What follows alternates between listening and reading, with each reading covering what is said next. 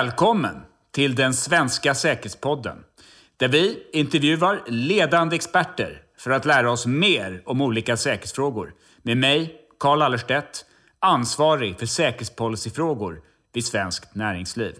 Innan vi börjar vill jag särskilt passa på att tipsa om den nya boken För säkerhets skull om säkerhetshoten mot svenska företag som finns att ladda ner gratis.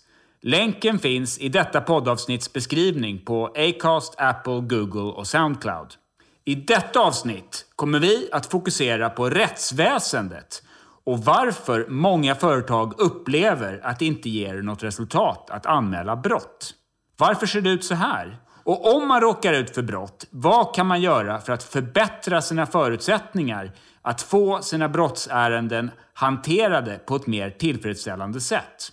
För att ta reda på detta och mer intervjuar vi Marie Wallin, tidigare åklagare som varit verksam inom Åklagarmyndigheten, Polismyndigheten, Brottsförebyggande rådet samt undervisat vid Polishögskolan och Stockholms universitet. Idag driver Marie företaget Rätt Nu och har nyligen författat två böcker om hur man kvalitetssäkrar sitt polisärende Utsatt för brott del 1 för privatpersoner och del 2 för företagare. Dessutom har hon bidragit till Näringslivets säkerhetsdelegations bok För säkerhets skull om säkerhetshoten mot svenska företag. Avsnittet spelades in i november 2020. Välkommen Marie! Tack så mycket! Eh, jag tänkte utifrån din bakgrund, hur ser du på brottsläget i Sverige idag? Hur allvarligt är det? Och om vi tittar på rättsväsendet, hur ser verkligheten ut och förmågan att hantera alla brottsanmälningar som faktiskt kommer in? Ja, alltså det är ju det där med vad man, vad man har att utgå ifrån om man ska titta rent så här brottsläget och då blir det statistik som är anmälda brott. Eh, och det är ju inte det som är den riktiga brottsligheten. Så att generellt kan man ju säga att vi vet ju inte hur brottsligheten ser ut eller hur allvarligt det är. För det finns ju ingen kartläggning av det mer än det som personer faktiskt anmäler. Så mörkertalet är ju jättestort. Eh, men man kan väl bara se utifrån det som finns att vissa kategorier brott, jag har jobbat jättemycket med bedrägerier, gör det fortfarande, ökar ju.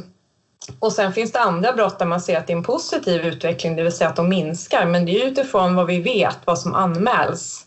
Så att, ehm, det, är väl, det är väl sådana saker som gör att det är lite svårt att bedöma också insatser. Vad man ska göra och inte göra när vi faktiskt inte riktigt vet hur allvarligt det är. Eh, men det som man kan se är väl att förmågan att komma i hamn med de anmälda brotten är ju inte så bra. För det är den statistik vi har att titta på. Och jag är ju utifrån det uppdrag jag ser att jag själv har i samhället och försöka bringa klarhet och kunskap. Det är ju lite att jag tittar på till exempel att det anmäls ungefär en och en halv miljon brott per år och att runt då 50 procent direkt läggs ner. Alltså det blir inte ens en förundersökning. Och att det inte sker någon uppföljning av de där besluten om att lägga ner, alltså utifrån kvalitet, om det var rätt eller inte. Eh, och där kan väl jag se att det finns ett problem med rättssäkerheten. Ehm, om man inte kan de sakerna jag kan, eller andra som jobbar i rättssystemet och vet att man kan begära omprövning av det där beslutet eller sådär. Så att där kan jag väl se att det, det Vissa brott handläggs ju helt korrekt och är väldigt bra Eh, utifrån förmågan, om man säger så, att både åklagare och polis arbetar. Men sen finns det ju väldigt många ärenden som inte ens får komma in. Och där är det ju en stor fråga kring eh, hur, hur de hanteras och de brottsoffren, deras rättssäkerhet. Ja, och då tänker vi på Svenskt Näringsliv, vi har ju gjort en del studier kring just hur företagen drabbas. Mm. Och det vi ser det är ju att eh, sex av tio företag har drabbats av brott de senaste två åren. Det är ju en hög siffra och eh, alla anmäler ju inte alla brott. Det är vissa som aldrig gör det och vissa som gör det ibland och ibland inte. Men hur då, när det gäller just företag, hur ser det ut för de som är drabbade, om du jämför med liksom det allmänna här. Nu, nu är det ju svårt med statistiken såklart, men när det gäller den typen av brott företag drabbas av, hur många brottsanmälningar får en gedigen hantering och hur ofta klaras de upp? Ja, och det är precis det du börjar säga. I och med att vi inte följer upp egentligen all brottslighet. Utan det, det som jag för jag pratar en del med företagare och, och, vill ju någonstans få engagemang i frågan att anmäla brott också. För det är ju bara då vi, vi kan få en kartläggning. Men så möts jag av en uppgivenhet, det spelar ingen roll, varför ska jag anmäla, den läggs ju direkt ner. Och om det väl blir någonting så blir det ändå bara böter. Och, och, det är väl det som är att någonstans i det så ligger väl det att man inte riktigt tror på rättsväsendet. Även om man kan se i undersökningar att polisen får högt förtroende och sådär. Men om man mäter temperaturen på till exempel företagare i Sverige så ser jag en lite annan bild. Och att det inte någonstans lönar sig att anmäla brott och lägga den tiden på att anmäla brott. För vi måste ju se att då gör man ju någonting annat istället för att agera i sitt eh, näringsområde. Eh, och sen i och med att det inte kartläggs heller någon statistik, vare sig vad, vad brott kostar eller avseende vilka brott som anmäls av företag, så är det väldigt svårt också i statistiken. Vad är företagarnas del i till exempel de här som är ungefär då 700 000 brott per år som läggs ner.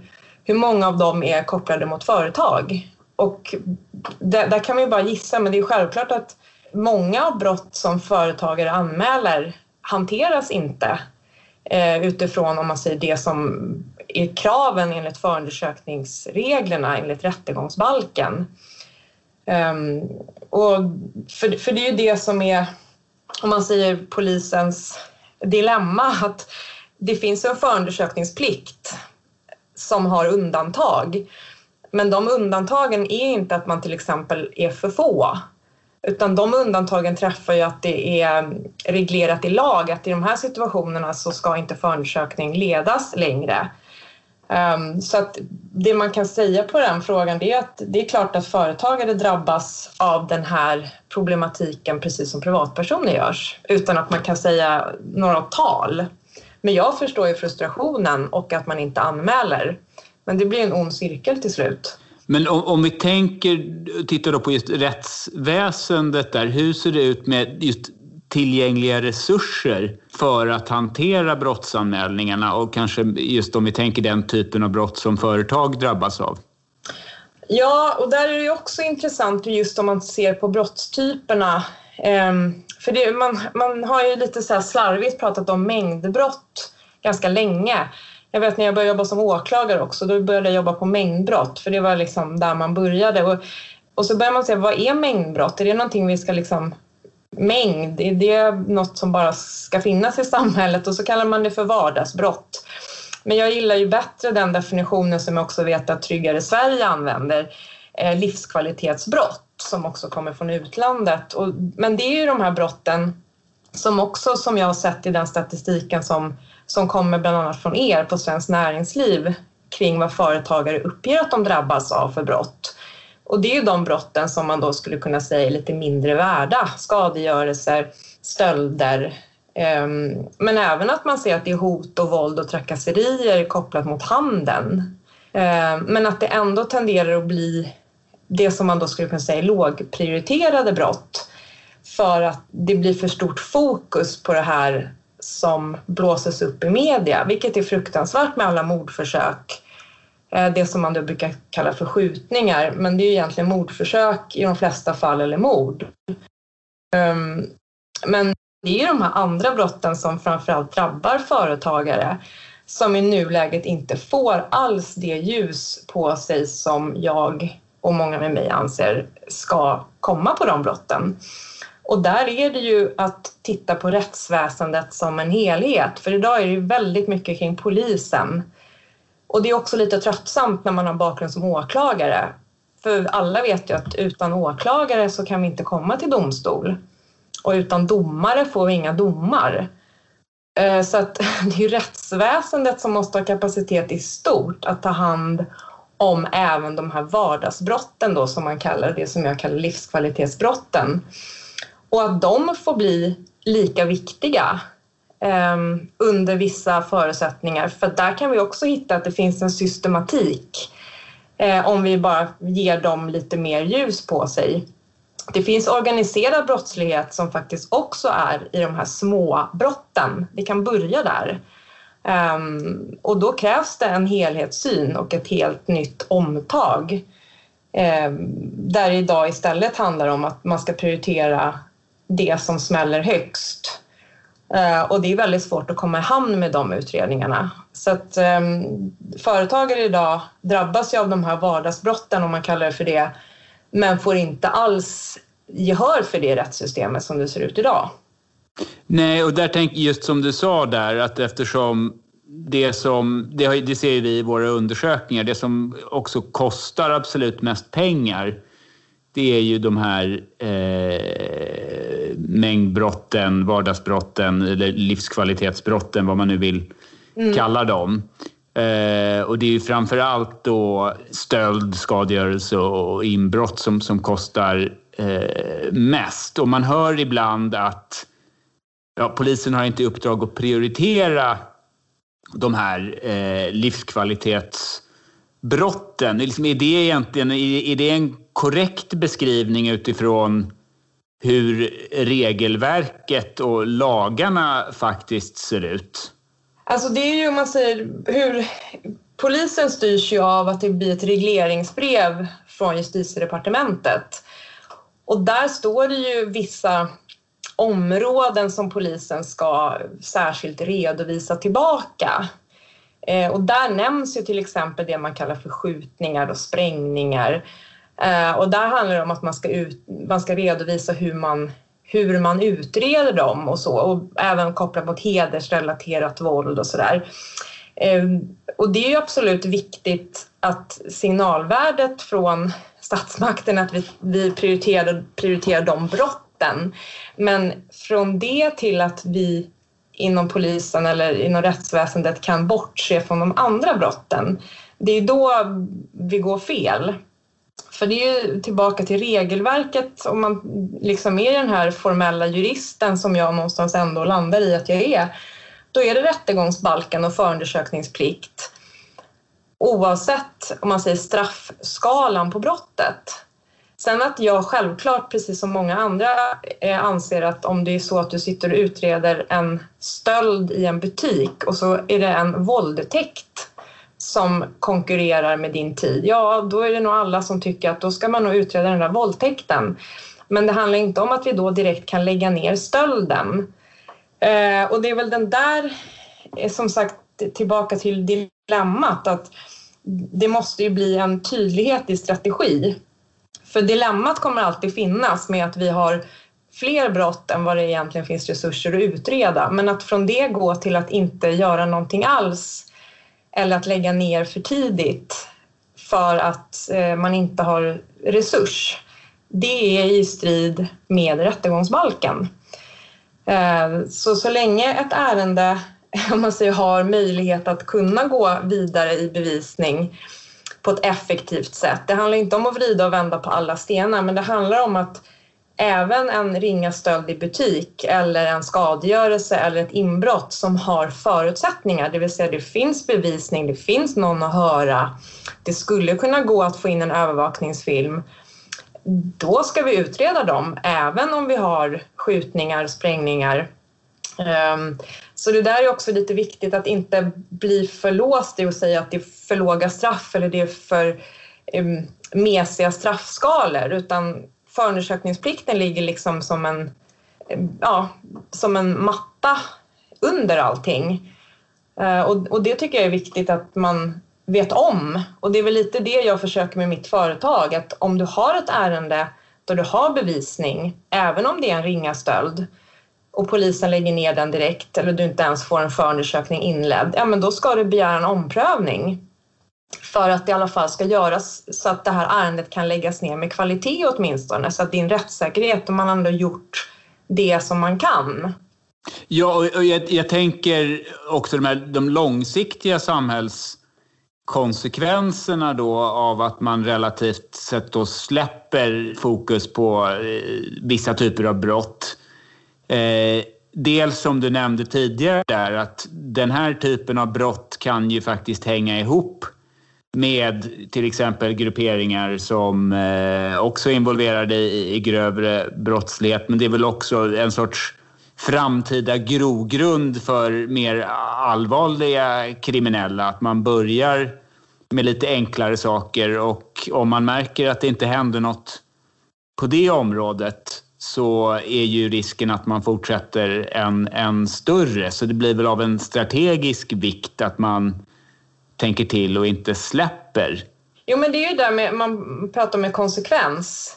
Och det är ju, tycker jag, lite för mycket fokus nu på att det ska vara strängare straff och det ska vara, vi ska titta på Danmark och allting. Ja, eller så bara börjar vi med att jobba väldigt strukturerat redan nu mot de som är själv Eh, signalerande på att bli, eller redan nu vara, ute på helt fel väg. Eh, och jag har jobbat just ute i Järva som åklagare för att mm, liksom nämna ett område där det finns problem.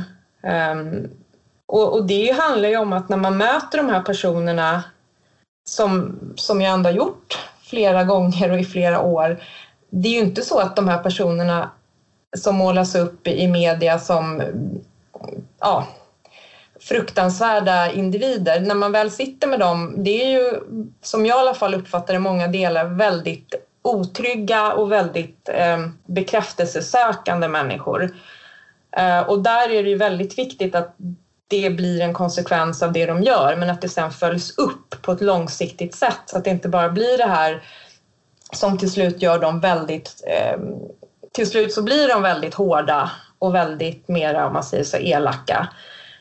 Um, och där tror jag är jätteviktigt att man också ser drivkraften i vad de gör. Att det ofta handlar om pengar och statussymboler.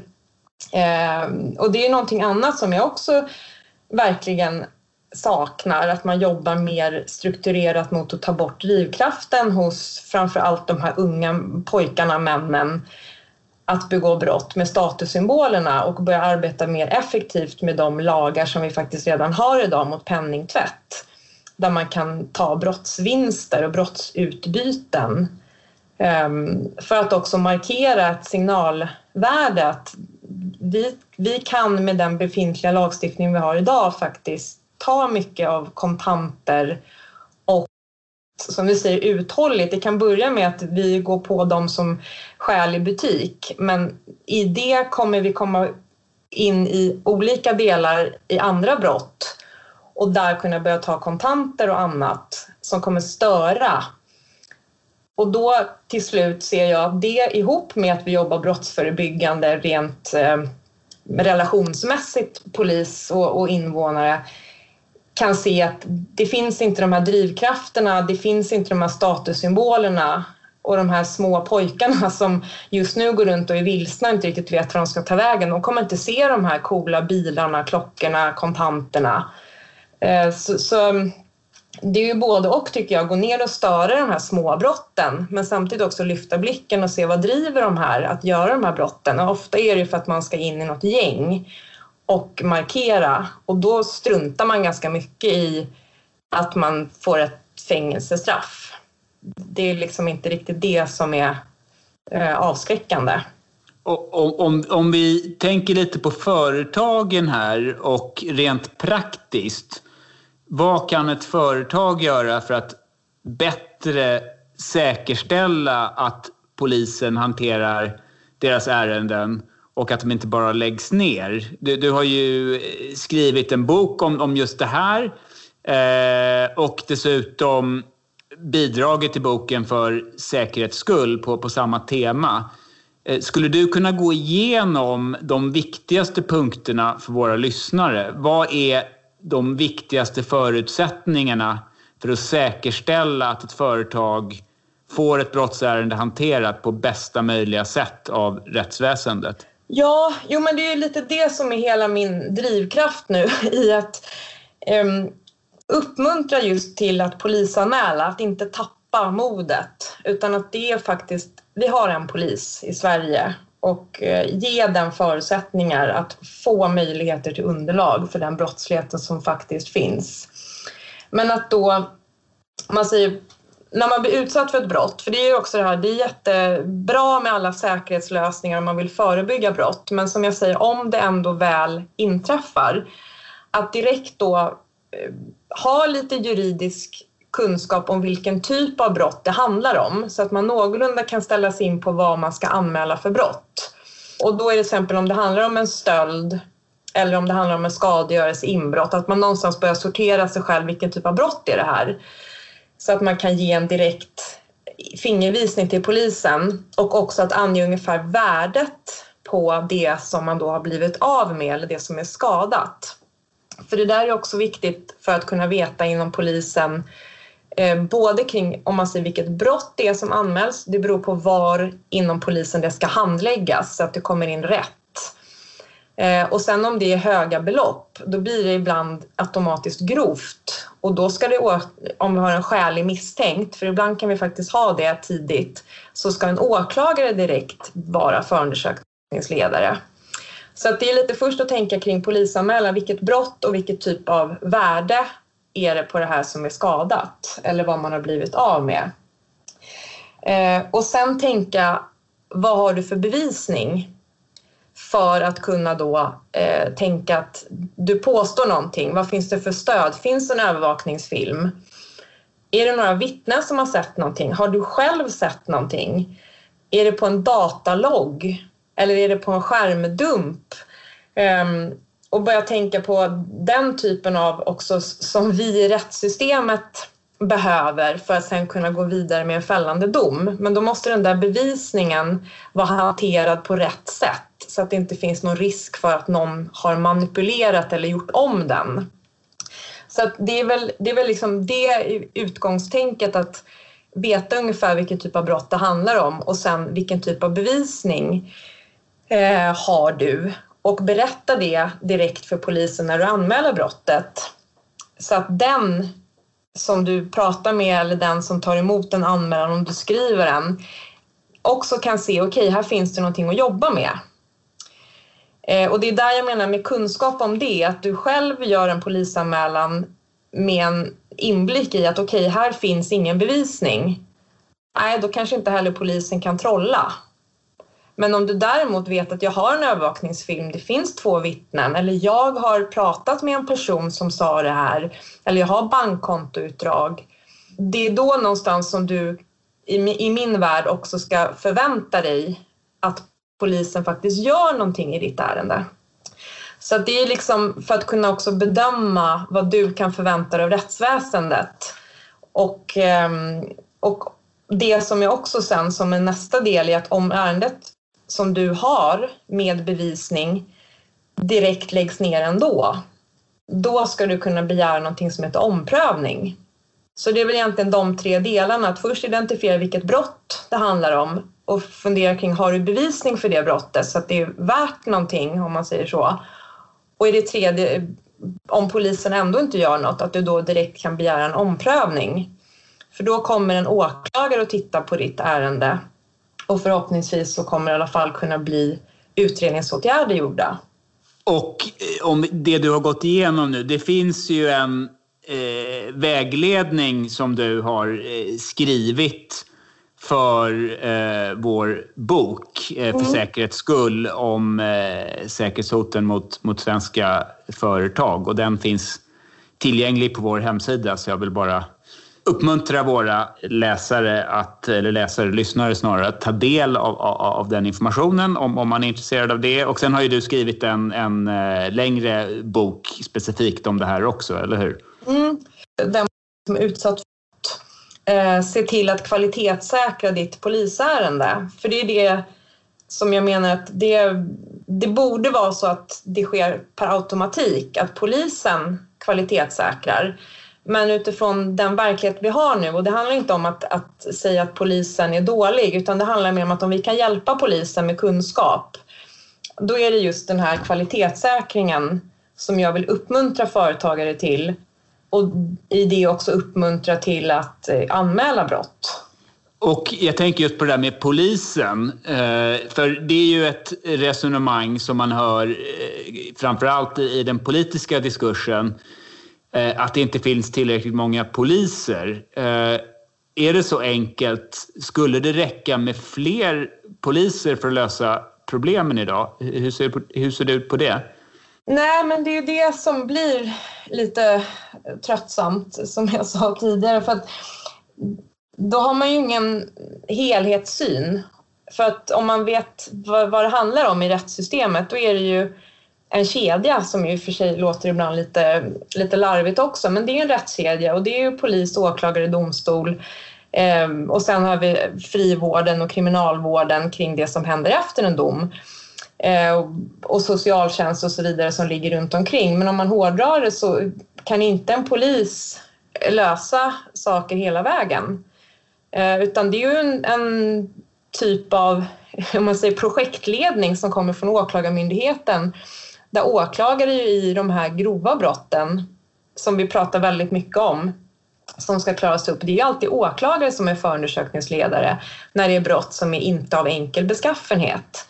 Så att det, det är åklagare som ska driva saker i rätten och det är åklagare som ska fatta beslut om, om man säger tvångsmedel i många av de här fallen, det vill säga att folk ska bli anhållna. Och det är åklagarna som ska gå på häktningsförhandlingar och hålla i det här med förverkande yrkanden om vi pratar om att ta brottsvinster. Så att det är ju någonstans, det är självklart att det är jättebra med fler poliser. Men det hamnar ju i att vi måste vara fler i hela rättskedjan och vi måste ha en helhetssyn från politikerna där. Att det går inte att ge åklagarna pengar ena året och domstolarna pengar andra och sen inga polispengar. Utan det måste ju bli att man inser att utan den ena så fungerar inte den andra. Så att det handlar ju också om en styrning och ledning av poliser. Ehm, att de gör rätt saker på rätt plats och i rätt tid. Och då är det också så att då spelar det ingen roll hur många man är om man inte jobbar på ett mest effektivt sätt. Så att eh, kvantitet blir ju för mig inte så imponerande utan snarare kvalitet, jobba rätt Eh, och framförallt störa de kriminella och brottsligheten där det gör som mest ont. Om vi tittar just på polisen när det gäller rekryteringen. Eh, det kom ju ut en nyhet här relativt nyligen att man endast har fyllt 792 av de eh, 1020 platser som fanns tillgängliga för nästa kull då på, på, på polisutbildningen. Och det har ju pågått några år nu att man inte har nått rekryteringsmålen. Men det kanske är ännu mer oroande nu om vi tänker mot den bakgrunden att arbetsmarknaden är ju ganska dyster på grund av pandemin. Så man skulle ju tänka sig att det kanske hade gjort att ännu fler hade sökt. Eh, alla fall, det är svårt att nå de här målen när det gäller polisen. Men om som du säger att det behövs en förstärkning inom andra delar av den här rättskedjan. Hur ser förutsättningarna ut där? Är det adekvata politiska målsättningar och resurser för att säkerställa det? Och om viljan och pengarna skulle finnas, jag säger inte att de gör det just nu, men om de skulle finnas, hur lätt skulle det faktiskt vara att rekrytera rätt personer och tillräckligt många inom en snar framtid? Och då talar vi hela kedjan nu, inte polisen. Ja, nej men alltså det är ju... Många går ju tungt i hela rättskedjan, alltså om vi pratar åklagare, domare. Eh, så det, är inte, det blir ju väldigt mycket fokus på polisen och självklart är det den största myndigheten och de gör ett fantastiskt jobb, så det är inte det. Men det är väldigt mycket kring att det ska bli antal poliser som ska lösa väldigt mycket. Och sen om man ser på den faktiska ökningen jämfört med att det är pensionsavgångar och väldigt många duktiga poliser som har lämnat Polismyndigheten och inte kommer tillbaka. Så att det är väl lite där om man skulle strukturera om eh, vissa delar av polisen och som du säger också om man skulle öka möjligheterna till ökade löner, drägligare arbetsmiljö så, så är det nog inte lika många som skulle vara lika säkra på att inte gå tillbaka. Men jag har väldigt många i mitt eh, nätverk som är både före detta eh, poliser och till viss del åklagare som gör annat. Eh, de är i rättssystemet men de gör, gör andra saker än att vara man säger kammaråklagare eller att vara polisinspektörer. Ehm, och självklart så tror jag att om man skulle ändra om arbetsförutsättningarna och öka lönerna, det vill säga det blir en statusuppgradering, eh, så tror jag att väldigt mycket om man säger kompetens som just nu är ute på andra områden skulle kunna hämtas tillbaka. Och jag är ju en sån själv. Jag har ju lämnat både Åklagarmyndigheten och Polismyndigheten.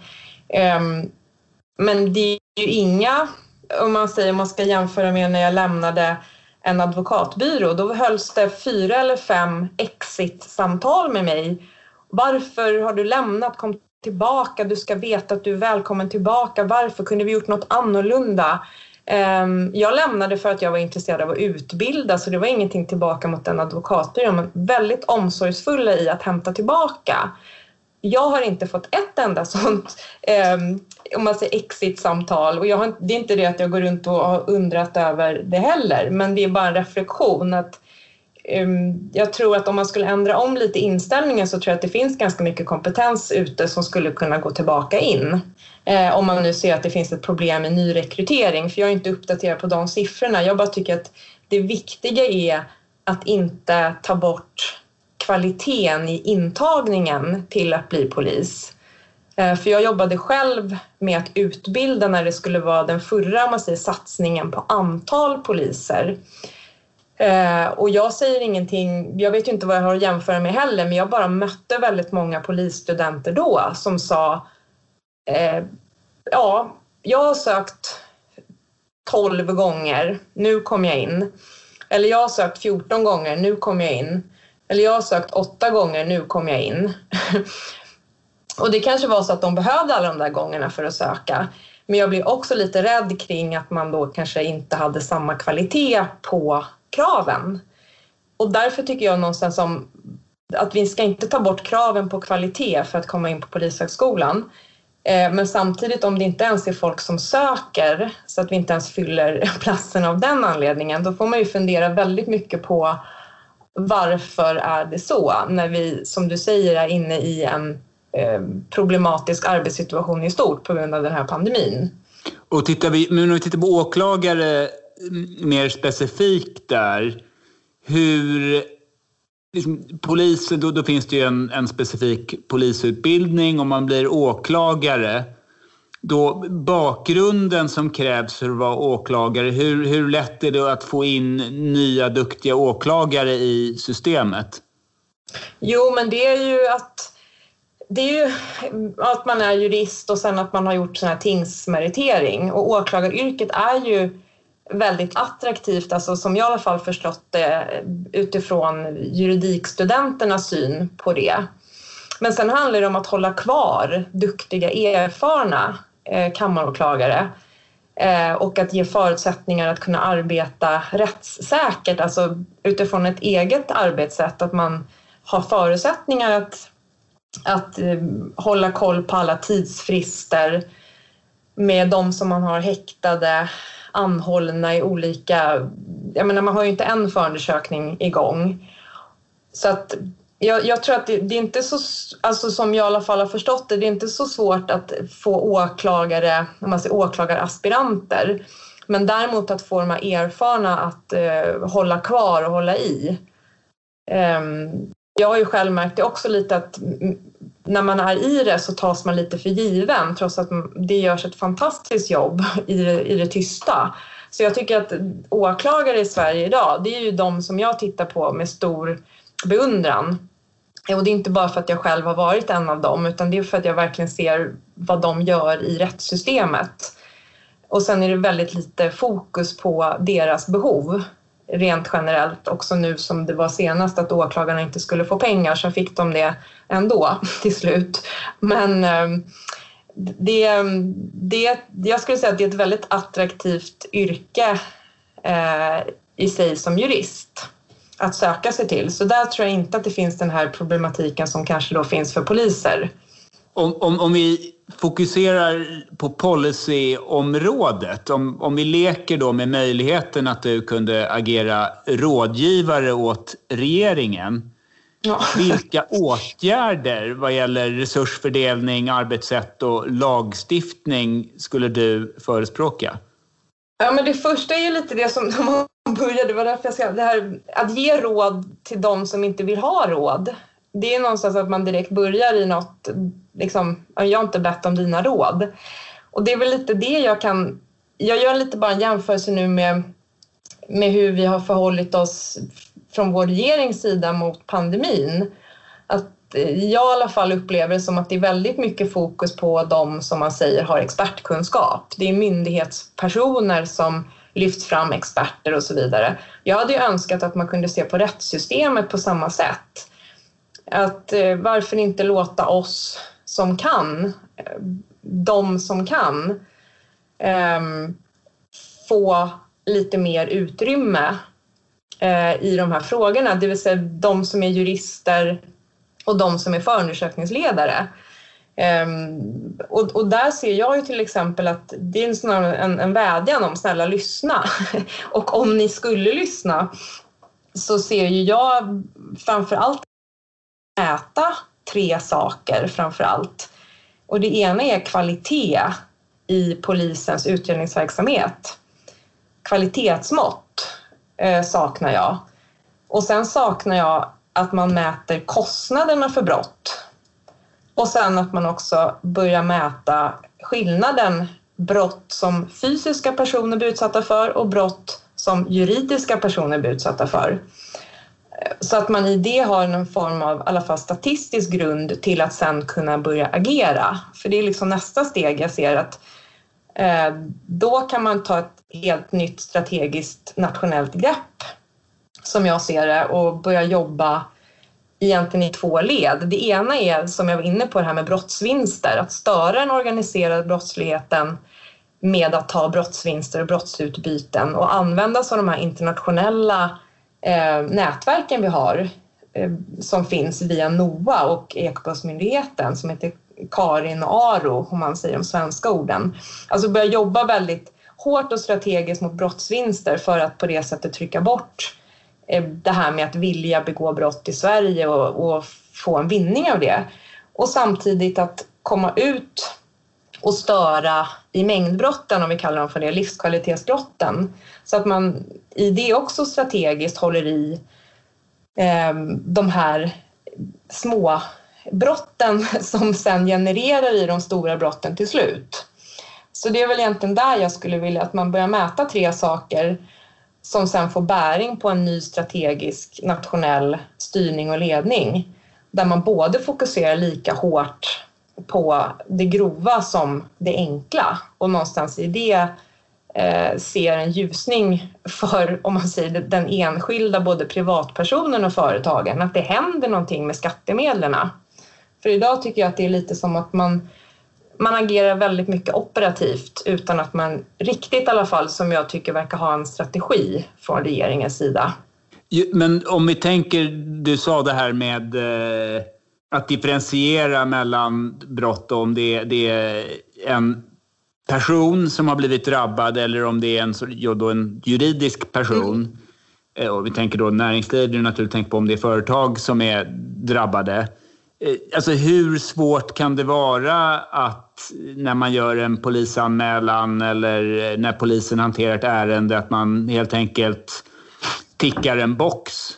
Eh, liksom, det känns ju som att det borde vara ganska enkelt. Det liksom, borde ju inte vara något eh, stort byråkratiskt arbete att, att eh, få till en sån förändring. Och varför har det inte skett kan man ju undra också. Ja, jo men det är väl det, för jag kan tycka att det har ju kommit rapporter det kommer från er på Svenskt Näringsliv. Det var ju Brå gjorde en kartläggning också kring kostnader för brott där man liksom inte heller kan redovisa just juridisk person eller fysisk person. Men ändå kommer ingen, för det kan man ju ytterst se att Brå kan ju få ett uppdrag från regeringen att nu ska ni skapa en brottskod som heter si och så som, ni, som ska läggas in för varje ärende som har med juridisk person att göra och så bygger man in det i polisens anmälningssystem, precis som du säger.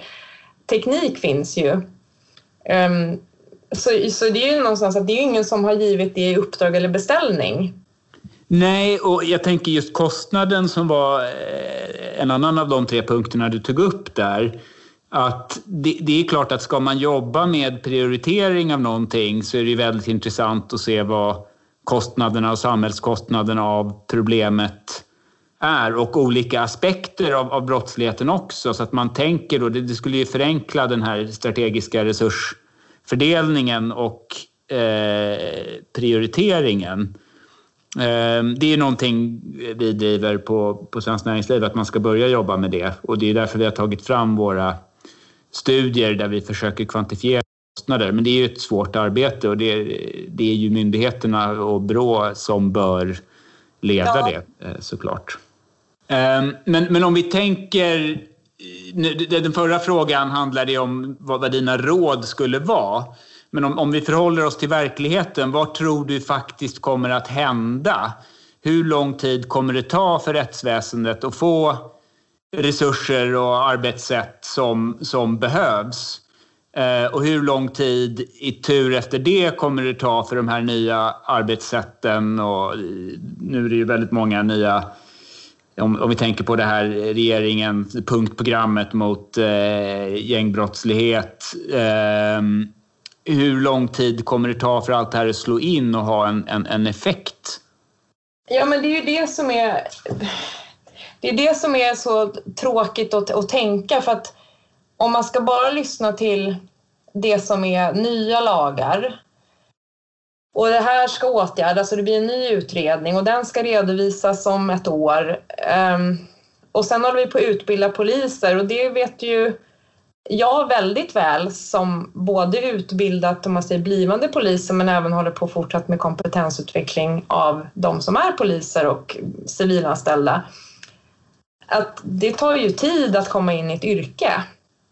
Så att det är inte så att bara för att vi har massa nya poliser, det är ju jättebra, men sen handlar det om att arbeta i kvalitet och det tar ju tid och det ska ta tid för det är så pass viktiga arbetsuppgifter. Um, men om vi bara tuggar på i att vi ska få skärpta straff och sen ska tullen äntligen få befogenheter och det har vi pratat om i många år och nu helt plötsligt och det är så här, ja det är bättre nu än, än aldrig men det är ju inte så att någonting med det här som är det här 34-punktsprogrammet. Vissa av dem har ju satts redan nu, men väldigt mycket handlar ju om att det ska ta ytterligare år. Um, och den tiden har vi ju inte. Och det är därför jag menar att om vi istället försöker lyfta blicken och se vad har vi för, för verktyg redan nu så finns det massor att göra.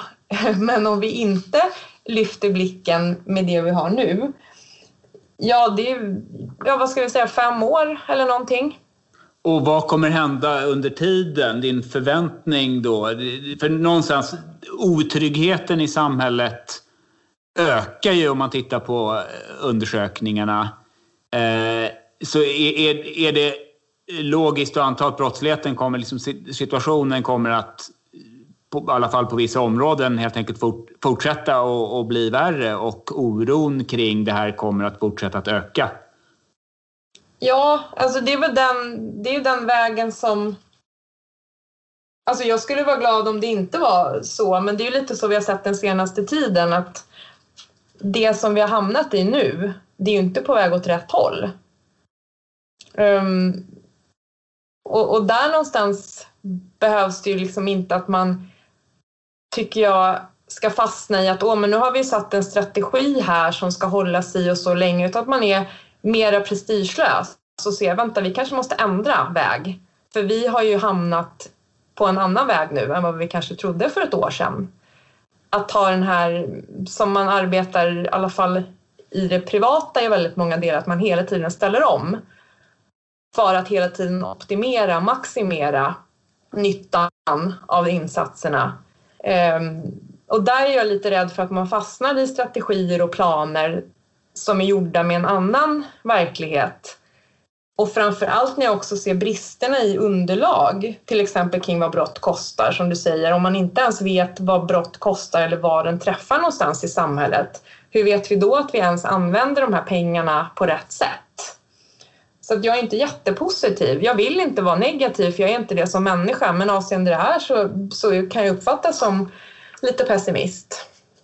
Är det något enkelt som man skulle... Alltså det finns väl ingen enkel lösning, men eh, ser du att det är liksom några specifika åtgärder som skulle kunna få till en annan eh, approach till det här? Nej, men jag tror att det handlar om att inte eh, fastna i det man har satt år sedan och i, som ju finns där man inte behöver uppfinna hjulet. Och det finns ju till exempel det här som, som många pratar om och återkommer till, den här broken window theory, alltså broken window policing, att man är ute och alltså stör i småbrotten. Och det handlar ju mycket som jag ser om att vi har ju väldigt många poliser idag i antal, men att de kanske just nu arbetar på andra ställen än ute i de här områdena som vi kanske då mest behöver dem i just nu. Och det var den här eh, rapporten som, som kom idag från Riksrevisionen eh, kring just det här med hur poliserna eh, inte då verkar riktigt vara ute på det sättet som de ska. Ehm, där man pratar om rätt insats på rätt plats. Och jag tror att det, det, det är inte så att man, att man kan ha en, en snabb lösning på ett sånt här stort problem. Men jag tror att det mycket handlar om att bygga relationer med invånare som kanske idag inte riktigt tror på rättssystemet. De här parallellsamhällena, de har vi haft länge. Ehm, att polisen finns och blir en del av samhället på ett naturligt sätt. Inte att polisen kommer ut när det har hänt något utan att det blir någonting positivt med den lokala polisen. Ehm, det som Rinkeby har nu igen med ett polishus, fantastiskt, men ut med ännu fler symbolvärdet också med att man i det får med myndigheter, andra myndigheter ut. Så att man visar på att liksom hela Sverige ska finnas i hela Sverige. Eh, men att polisen får ta det första steget ut. Så jag kan ju bli så här, ut med poliserna i de här områdena så att de syns. Ehm, så antal där, jätteviktigt. Eh, och det är det som den här rapporten också handlar om, vad man har sagt hur många poliser det skulle vara per invånare där det inte riktigt verkar vara så idag, de här områdespoliserna. Men i det också ha ett agerande så att det både är relationsbyggande poliser så att det blir positivt och man får förtroende. De här småkillarna kanske tycker fasen vad kul, coolt att bli polis. Um, vilket jag vet sker idag i jättemånga bra sammanhang, men mer sånt. Och sen att det också blir de här poliserna som också sätter ner foten och är gränssättande. Så det är inte någonting att man står och gör high five utan det är så här, ja men vi finns här för er i trygghetsskapande men vi är också här från ordningsmakten.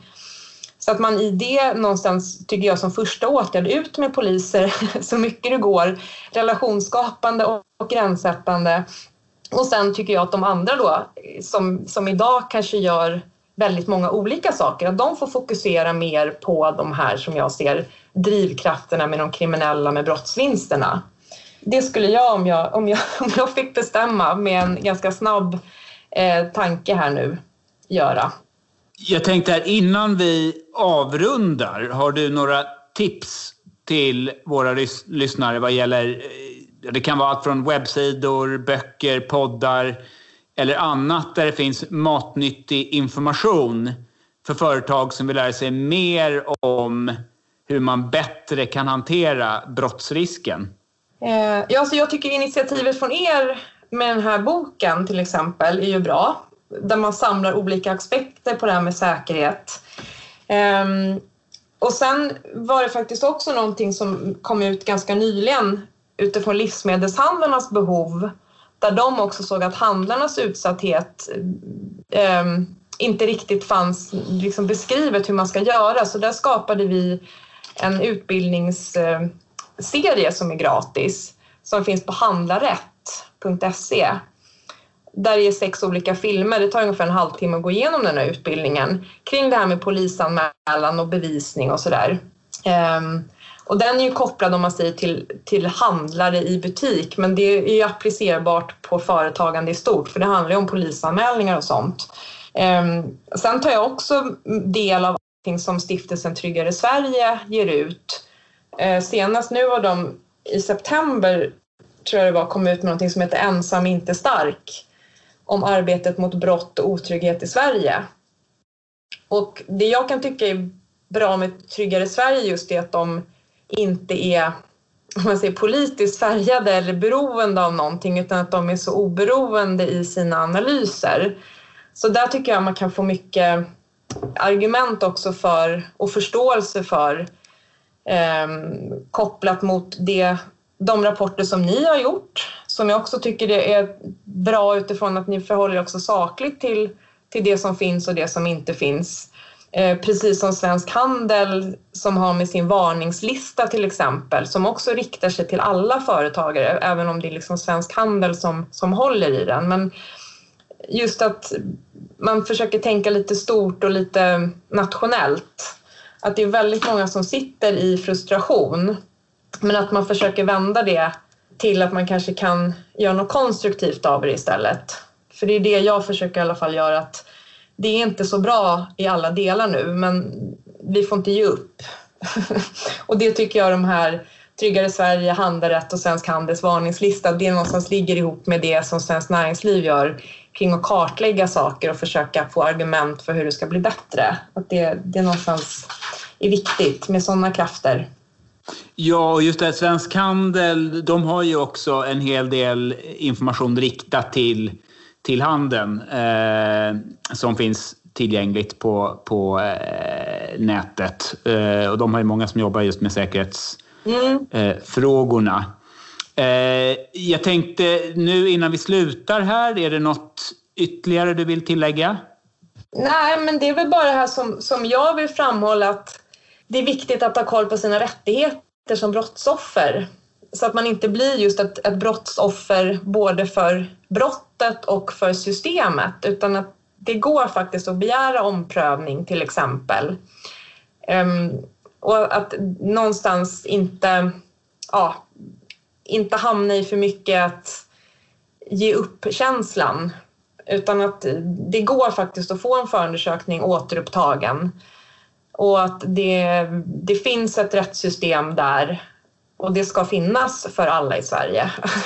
Det, det låter lite stort och lite ibland pretentiöst men jag vill verkligen uppmuntra till det och i det också se att företagande och näringslivet är ju jätteviktigt också att de blir representanter i den här statistiken. Så att man inte börjar tro att nej, men nu begås inga brott mot företagare eh, för ibland kan man ju se att det handlar om stölder i butik och då kan man ju ringa in att det handlar om företagare och näringsidkare och då kan man ibland säga nej men nu har ju stölderna i butik gått ner, eh, vad bra. Fast det handlar istället om att man inte anmäler brotten.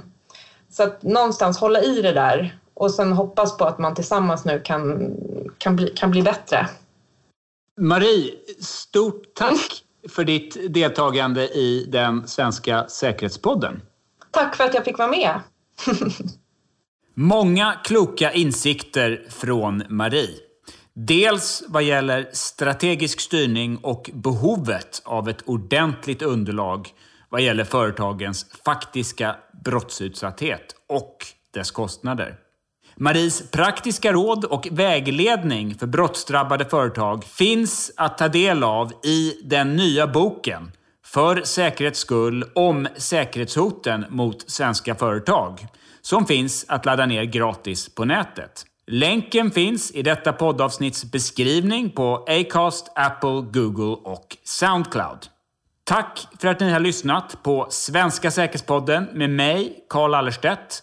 Om du tycker att detta avsnitt eller något annat avsnitt är intressant, tipsa gärna vänner och kollegor om den svenska säkerhetspodden. Tack igen för att du lyssnade.